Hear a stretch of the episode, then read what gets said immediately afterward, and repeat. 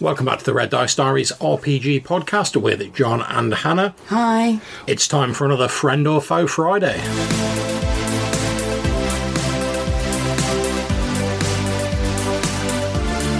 Okay, so as normal, we're going to roll a dice to decide which monster we're going to be looking at. We'll compare sort of D&D 5th edition with the AD&D 2nd Ed Monster Manual. We'll talk a bit about the monster as it's portrayed in D&D and maybe suggest some ideas how you can use them in your games. So to find out what monster we're going to use, do you want to roll a dice, see what letter we're using? Okay. 23, that's a W. Okay, so roll another dice, see what monster we're going for. That's a 3.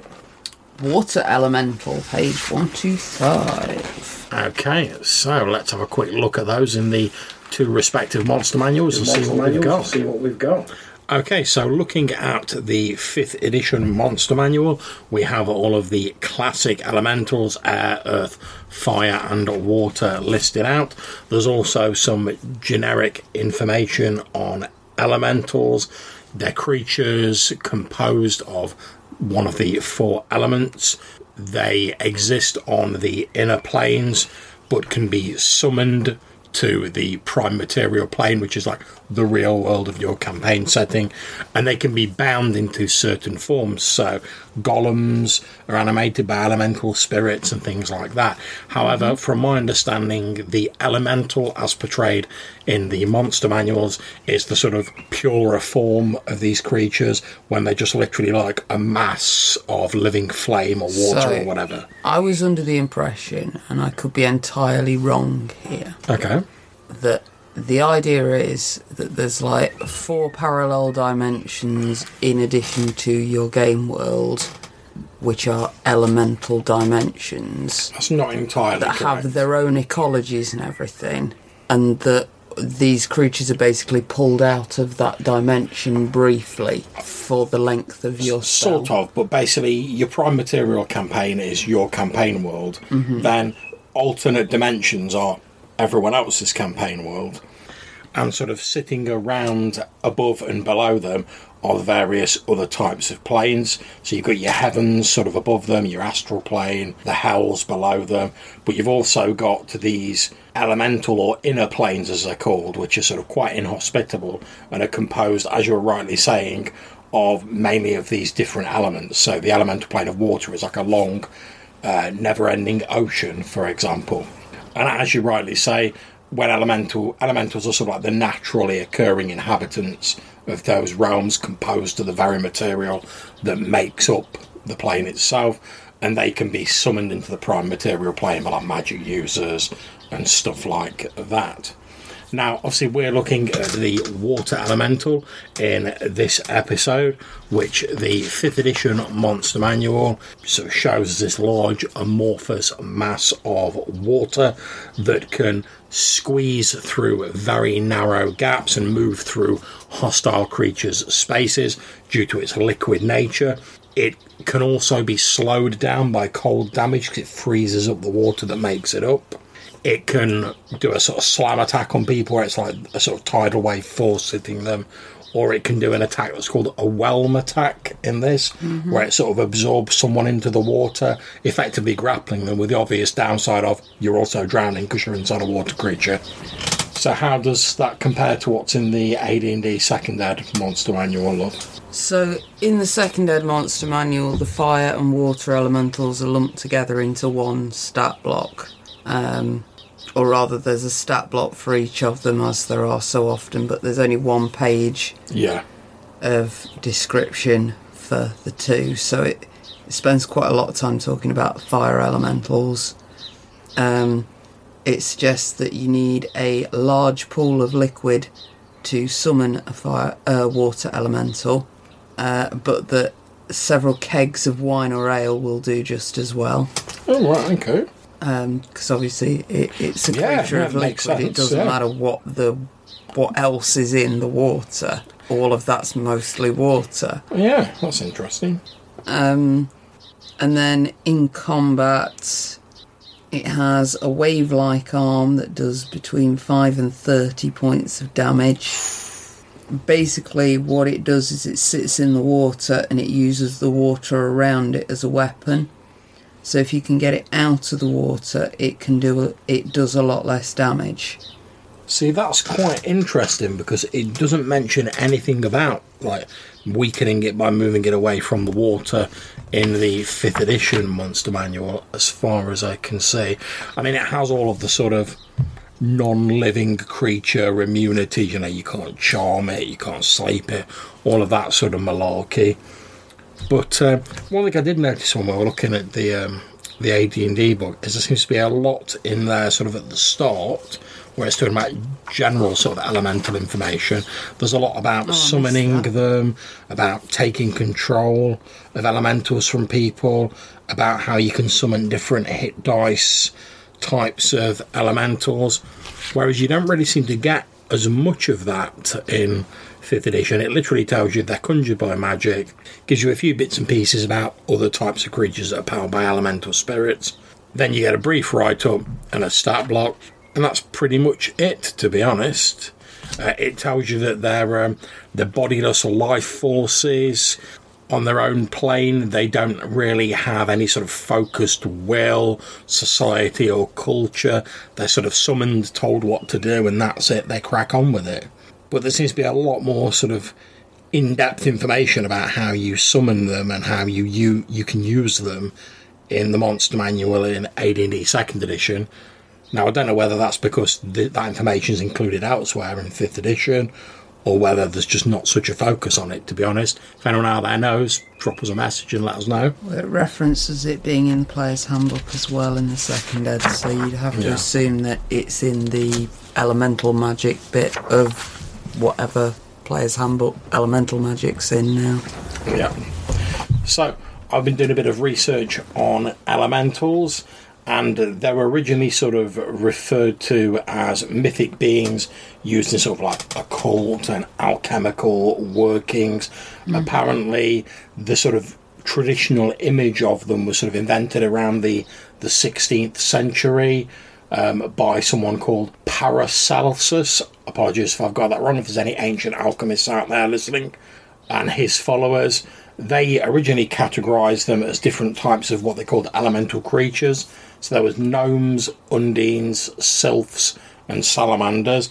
Obviously creatures which still exist within D&D and fantasy literature, but that was just the categorisation they used for the different elements.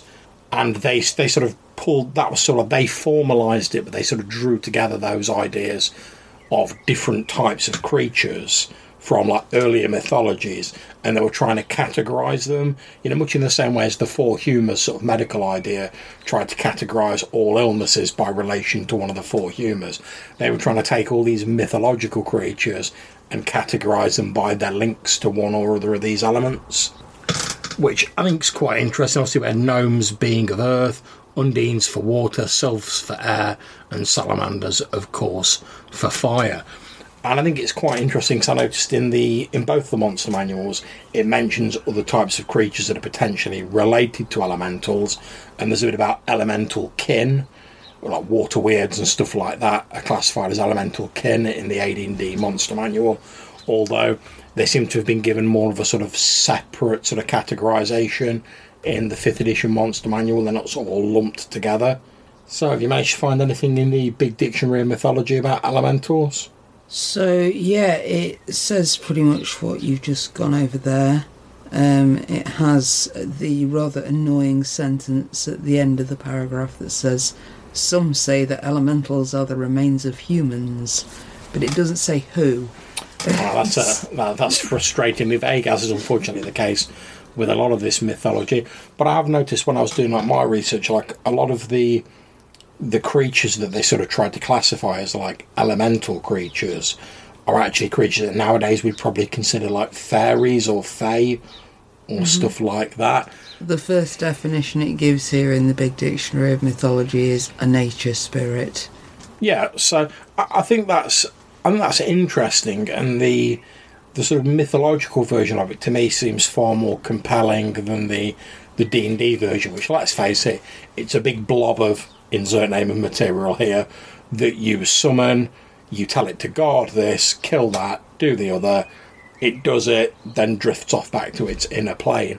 I mean, even the 5th edition book itself is like, oh, they don't have any society, there's nothing really interesting about them, they're just big wavy monsters or big fiery monsters that you can summon and you can get to do your bidding if you can command them sufficiently. Although I know in the AD&D Second Ed Monster Manual, it mentions that if the hold's broken, they can go berserk. But again, it's just like a ravening monster, which... yeah, okay, if you want a summoned creature for like a quick combat, fair enough. But it's not particularly interesting in terms of like building an encounter around it or building an adventure around it, is it really? Mm.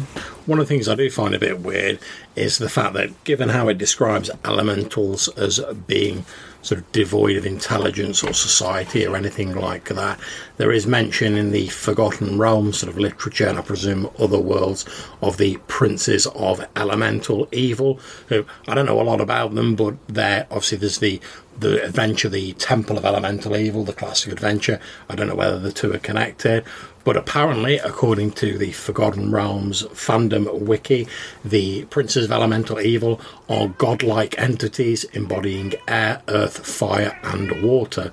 So they're obviously elementals of a type, but why they have personalities and goals and presumably alignments since they're evil, I'm not sure. Okay, so let's talk about a few of the ways in which they could be used in people's games. Mm-hmm. Now, I think, to be honest, the issue with the elementals is, as they are in the monster manuals, they're not particularly interesting. Yeah, Phantom agrees with me. They're just big blobs of matter, energy, whatever you want to call it, that are summoned forth from the inner planes. They're told to do something, they go and do it, happy days. Occasionally they escape and run amok. That's pretty much it. But I think, as we were saying earlier, you know, where there's links to potentially other types of elemental creatures, I think you could do a lot more with them to make them a lot more interesting. And as we've said in previous Friend or Foe Friday episodes, I think monsters are more interesting when they've got a bit of a background, a bit of a history. They're not just random monsters summoned by a wizard. So one of the ways I can think of using them is if you took the idea of the genius loci, the spirit of a particular place. So, for instance, let's say there was like a sacred lake or something like that. Perhaps you could use the stats for the elemental to represent that spirit when it manifested a body on the prime material plane.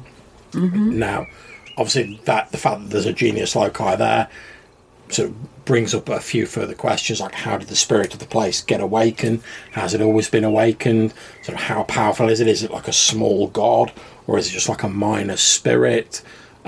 Why is it interacting with the player characters? What does it want? It becomes an individual with its own goals and its own aims, rather than just, I've been summoned to be at this lake and guard this lake. So it could form an unlikely patron for adventurers. Perhaps someone's polluting the lake and that's affecting the health of the spirit. So perhaps it reaches out to the player characters when they're going nearby to try and get their help. Maybe it can offer them some of the things that have fallen into the water, you know, like coins, wealth, whatever, over the years as incentive to do that.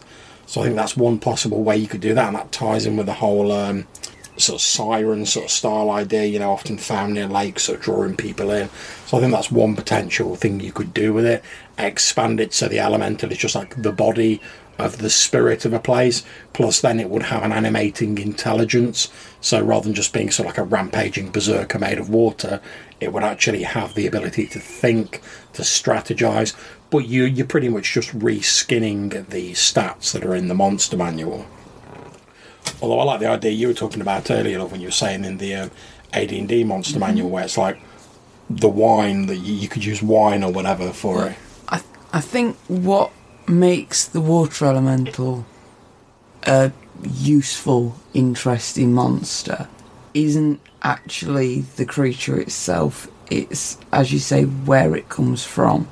Yeah. So, I mean, you could have one appear from the sewers, you could have one appear from a fountain, you could have one appear from the mill pond, and each of those would have its own distinct identity, even though it's the same stats. You could put a player group up against each of those three, and it would feel like quite a different fight. Yeah, but you still use the same stats as you were saying. The same stats. I personally love the idea of, like, because we were saying about in sort of classical elementals, like alchemical elementals in mythology, they're often described as like spirit-like creatures that sort of manifest from nature, and it doesn't take a lot to extend that into like the spirits of the dead being able to do that. I mean, we get a lot of mix-up between the fae and spirits of the dead in classical mythology, but I love the idea of like maybe someone who was like a wine connoisseur, like going to like a wine tasting like fair or like something like that, like a competition, and one of his opponents like takes him out or like poisons him, and his spirit sort of manifests. You can imagine like the scene, everyone sat round on this big table, everyone's sloshing the wine back, they've bought all like the big sort of casks of wine or ale or whatever out, and then suddenly like this big thing like rises up out from the casks, mm-hmm. sort of smashing the barrels open and forming this body out of all like the ale or the wine.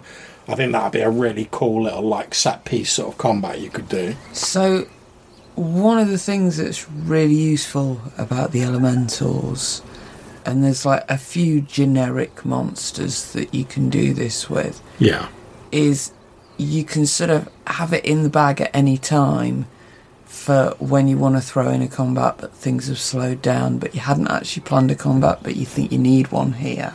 And as I say, you can theme it very quickly to whatever your current setting is. Yeah, you just reskin it a little bit, don't you? Yeah. So it's a really good, like, generic one to sort of, as I say, have like in your back pocket almost, especially for D&D and dungeon crawly type D&D. Yeah, and I think obviously you mentioned the fact that like you could have one in the sewers and stuff like that.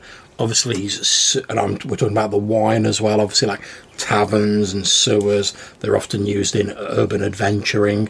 So it's nice that as well as using a water elemental in a sort of rural setting, you know, where you tend to think about lakes and water and stuff like that, that you could quite easily, as you were saying, love, reskin it and use it very easily in an urban setting.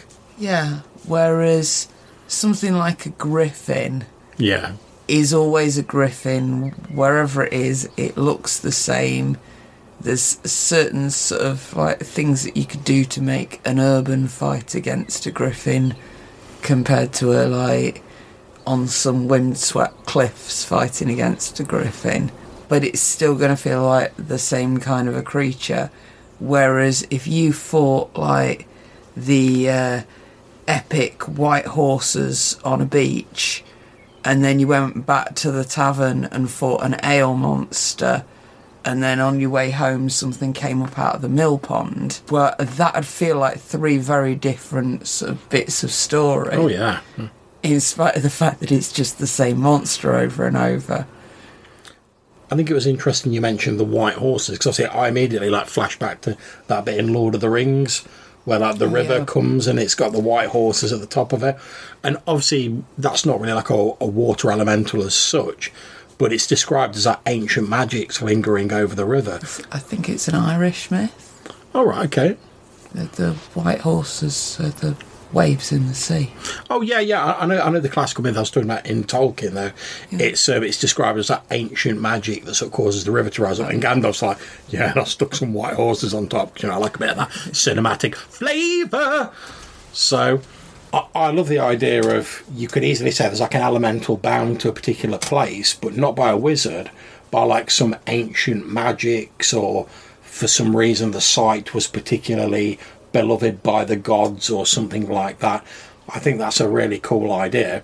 Also, if you wanted to take the sort of deities in your campaign world in a more sort of animistic style, you know, where every plant, creature, rock, whatever, has its own spirit, its own little god in it, you could well imagine that some of these sort of larger spirits, these larger gods, could be quite capable of manifesting themselves. And I think these elementals, as we were saying, the beauty of them being that they can easily be reskinned, you could easily imagine a god of like a mountain like appearing as like a giant sort of rocky earth elemental, or the god of the of a particular stretch of seashore, like forming up out of the foaming waves when like its area is threatened. So I hope we've given you a few ideas for using elementals, water elementals specifically in your games. I'm sure we'll revisit these in a future episode, and we're talking about doing an episode on magical helpers, covering the gamut of summoned creatures and creatures that you can potentially, like familiars and stuff like that, in the very near future. So hopefully you'll enjoy that as well. If you want to leave us a message, maybe tell us how you use elementals in your games, or if you use them at all, you can leave us a message on Speakpipe. There'll be a link in the description below, or you can send us an email to rddrpgpodcast@gmail.com. Until we see you next time, take care, stay safe, and keep gaming. Bye.